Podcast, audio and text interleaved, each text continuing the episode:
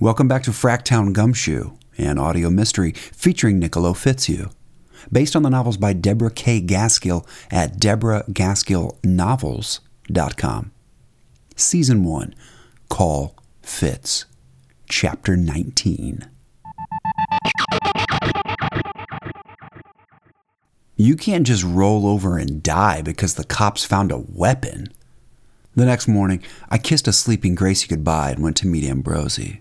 As promised, he had an office for me, along with keys to the front door. It was one of his back rooms, currently empty because of a paralegal out on maternity leave.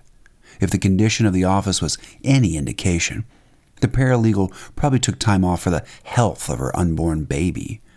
Like the rest of Ambrosi's office, it was painted maize yellow, edged brown with the smoke of his cheap cigars where the walls met the ceiling. There were no windows. Low watt bulbs gave the room a cave like aura. I expected to see bats fly out of the door when I first flipped the light switch. The office also stunk from those cigars, the body odor of the losers he perpetually represented, and Ambrosi himself. Clearly, I needed to find some new digs for Fitzhugh investigations, but I couldn't until I finished this case. Our conversation was held in Ambrosi's large but dingy office. Thank God, the day was warm enough for the window to be open, sending a cigar stench out the window. With his record, my chances of getting him off are even slimmer, Ambrosi whined. You can't argue to have prior bad acts excluded. I'm no attorney, but I've watched more than one perp walk because his lawyer argued the fact that he did something once before didn't mean it could be admitted in the current case. Not at the grand jury hearing. The fact that he has a long history of domestic violence with the victim will trump that, Ambrosi said. What about the timestamp on the Poole photo? Could that provide some reasonable doubt? Basically, the picture was taken with a camera with an incorrect time and date stamp on it. Then, Poole took a photo of that picture with his cell phone, Ambrosi explained. I'll argue it, but that won't come up until the case comes to court. You know as well as I do, the grand jury is just there to determine whether a crime has been committed, not some mini rehearsal of the court case. And Gina Cantillini's body is proof a crime was committed.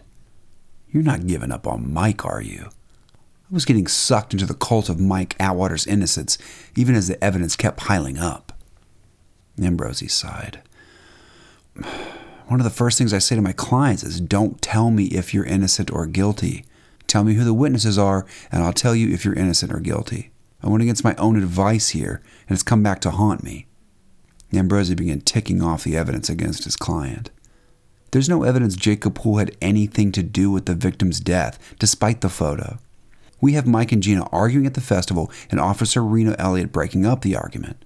My client is behind on child support, and the victim told him she wants him to submit a DNA test because there's a good possibility the boys he thinks are his son belong to someone else. There is the gun, which is registered to my client, which matches the bullets found in the victim's chest. Maybe I could bargain it down to life. Hold on.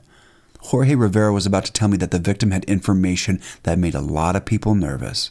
He told me the same folks who wanted me off the case because they knew the shit would hit the fan if I found out, I countered. Rivera was rumored to be working undercover with the police to investigate the heroin Poole's motorcycle gang brings into Fawcettville. I've been cold cocked, shot at, and had my office blown up investigating this case. That's too much effort being put into getting some low level criminal convicted in the death of a drunken hooker. There's something more here, Jim, and we can't give up yet. Ambrosi shrugged. I have my doubts, Fitz. So why would somebody try to kill me, particularly twice in one night? You got any answers for that? He shook his head. No, I don't. You've pissed off a lot of people through the years, Fitz. Now hold on. Everybody wants to blame Chief Monroe, but that shit was seven years ago.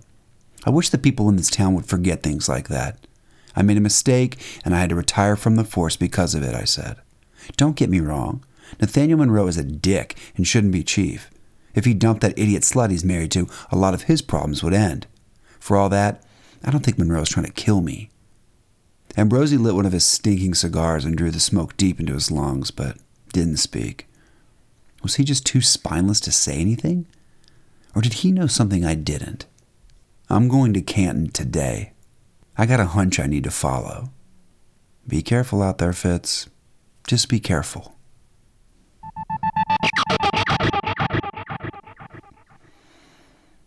I parked Gracie's Volvo down the block and walked back to examine Sharon Hansen's house.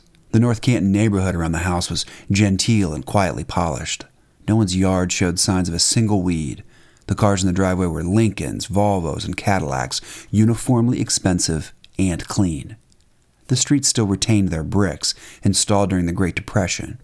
Down the block, a historical marker in the grass between the sidewalk and the street marked the home of a local writer who made his name concocting novels of the Old West and the Civil War. These houses were old, but weren't like anything you'd find in Fawcettville, in New Tivoli, or Tubman Gardens. Here, social status spread like chlamydia down the well appointed hallways and through tasteful living rooms, and like all new money, you worked hard to keep it that way. Sharon's house, which sat on the corner of Northwest Princeton and East Yale Streets, was painted white and tasteful green shutters at each window. A low brick wall began at the sidewalk, shoring up its small sloping front yard where daffodils bloomed along the edge. A white Lexus was parked in the driveway. The front door faced East Yale Street and had two columns on either side. From around the corner, I could see a sleeping porch on the second floor that had brightly colored outdoor furniture. If Sharon were as ill as she claimed to be on our phone conversation, she could sit there for morning coffee and look over her immaculately groomed backyard. I walked up the concrete steps to the front door and knocked. Inside, I heard purposeful steps on wooden floors. The lock turned, and a woman opened the red front door. No wonder Brian Cantillini felt blessed when she turned her attentions to him. Sharon Hansen was stunning. Fit and petite, her blonde hair was tastefully styled, she wore a peach colored twin set and tapered tan pants. Her face was remarkably unwrinkled, but steely, and her makeup perfect. A matching tan purse was on her arm, like she was ready to leave. May I help you? she asked. I could see equal parts of both her and Brian in their daughter Gina's face. And another face, one from Saturday night's symphony benefit. Sharon Hansen? You look remarkably well for someone who was just in a wheelchair last week. Excuse me? I'm Niccolo Fitzhugh of Fitzhugh Investigations. I talked to you last week about your daughter Gina's death. You said you weren't able to attend her funeral because you were ill and in a wheelchair. Looks like you've made a complete recovery. Sharon tried to slam the door, but I caught it with my shoulder, muscling my way into her foyer. I grabbed her by the arm. Get your hands off of me. You leave here right now or I'll call the police, she said. I don't think so. I know the truth behind why your husband committed suicide. I think it's tied to your daughter's death, and you're going to tell me why. Sharon shook her arm free. I have no idea what you're talking about. Don't lie to me, I said, grabbing her arm again. I pulled her close to my face just to watch her squirm. I know you accused your late husband of sexually abusing your daughter, Mariella, ten years ago. You talked your daughter into believing he'd done it. Or you both made up this story to get something out of a man who worked hard to provide for you and your spoiled little brat. But it got out of control, didn't it? The school board got a hold of it, then the police got a hold of it, and you two were just in too deep to admit you lied, right? Light footsteps, like a woman's, sounded on the linoleum in the kitchen, just off the dining room to my right. Mom, who is that? A voice called out. We need to get going. I jerked Sharon's arms.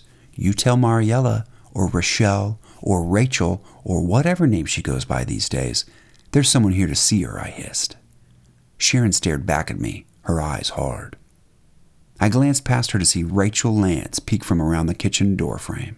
Her pink lipstick was perfect, and her clothing casual in a way that screamed how much work it took just to throw something on. Her makeup was more natural, less striking, but her face was still beautiful. Her big brown Italian eyes were ringed with heavy black eyelashes. They got even bigger as she recognized me. Rochelle, Sharon called. Run! The kitchen door slammed. I dropped Sharon's arm and ran to the kitchen, then out the back door as Rachel backed down the drive in her white Lexus. The tires squealed onto the brick road, and she sped off down the street. I didn't follow her. There was no need. I would catch up to her later. I walked back into the foyer where Sharon Hansen stood, shaking, and her perfectly manicured hands over her mouth. I grabbed the sleeve of her sweater and she gasped. Tell me the truth about what you did to Gina, I demanded. I know you pushed her away when she tried to stand up for her father and tell everyone you were lying. You're the reason she was an addict. You're the reason why she sold her body to pay for her drugs and her booze. You're behind why she couldn't tell which loser she slept with was the father of her children. Stop it. You don't understand.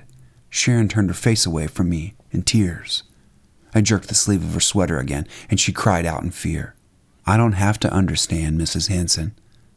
I'm the one who used to pick up Gina when she was drunken, homeless, teenager on the streets. I'm the one who arrested her for prostitution, and now I'm the one who's been hired to find out how she really died. I brought my face close to hers. She raised her hand up as to protect herself from a blow. Please, please, you're scaring me, she cried. Just tell me one thing, I said. You couldn't be enough of a mother to attend your own daughter's funeral. Are you also cold enough to make someone else pay the bill? No, as as soon as I. No, I sent a check as soon as Rachel told me, but I mailed it. I didn't let Dennis drop it off.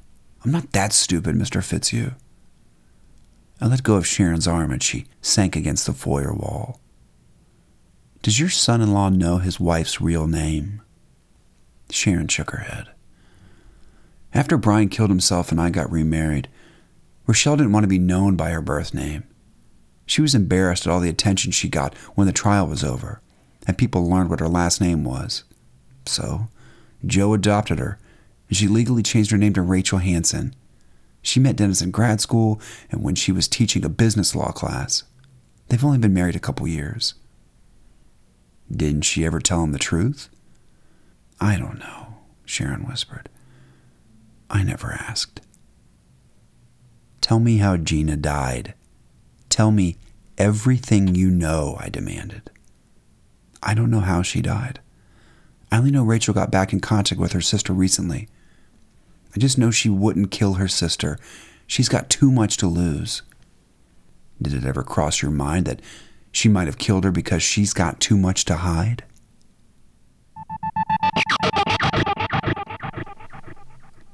That concludes chapter 19 of season 1, Call Fitz. Fracktown Gumshoe is read and produced by Scott H. Shelton at scottyboombox.com. Every week, a new chapter will be released, so subscribe now on Apple Podcasts, iTunes, Stitcher, and Podbean. Or, if you can't wait to find out the ending, you can go buy the book or the ebook right now at DeborahGaskillNovels.com. Thanks for listening.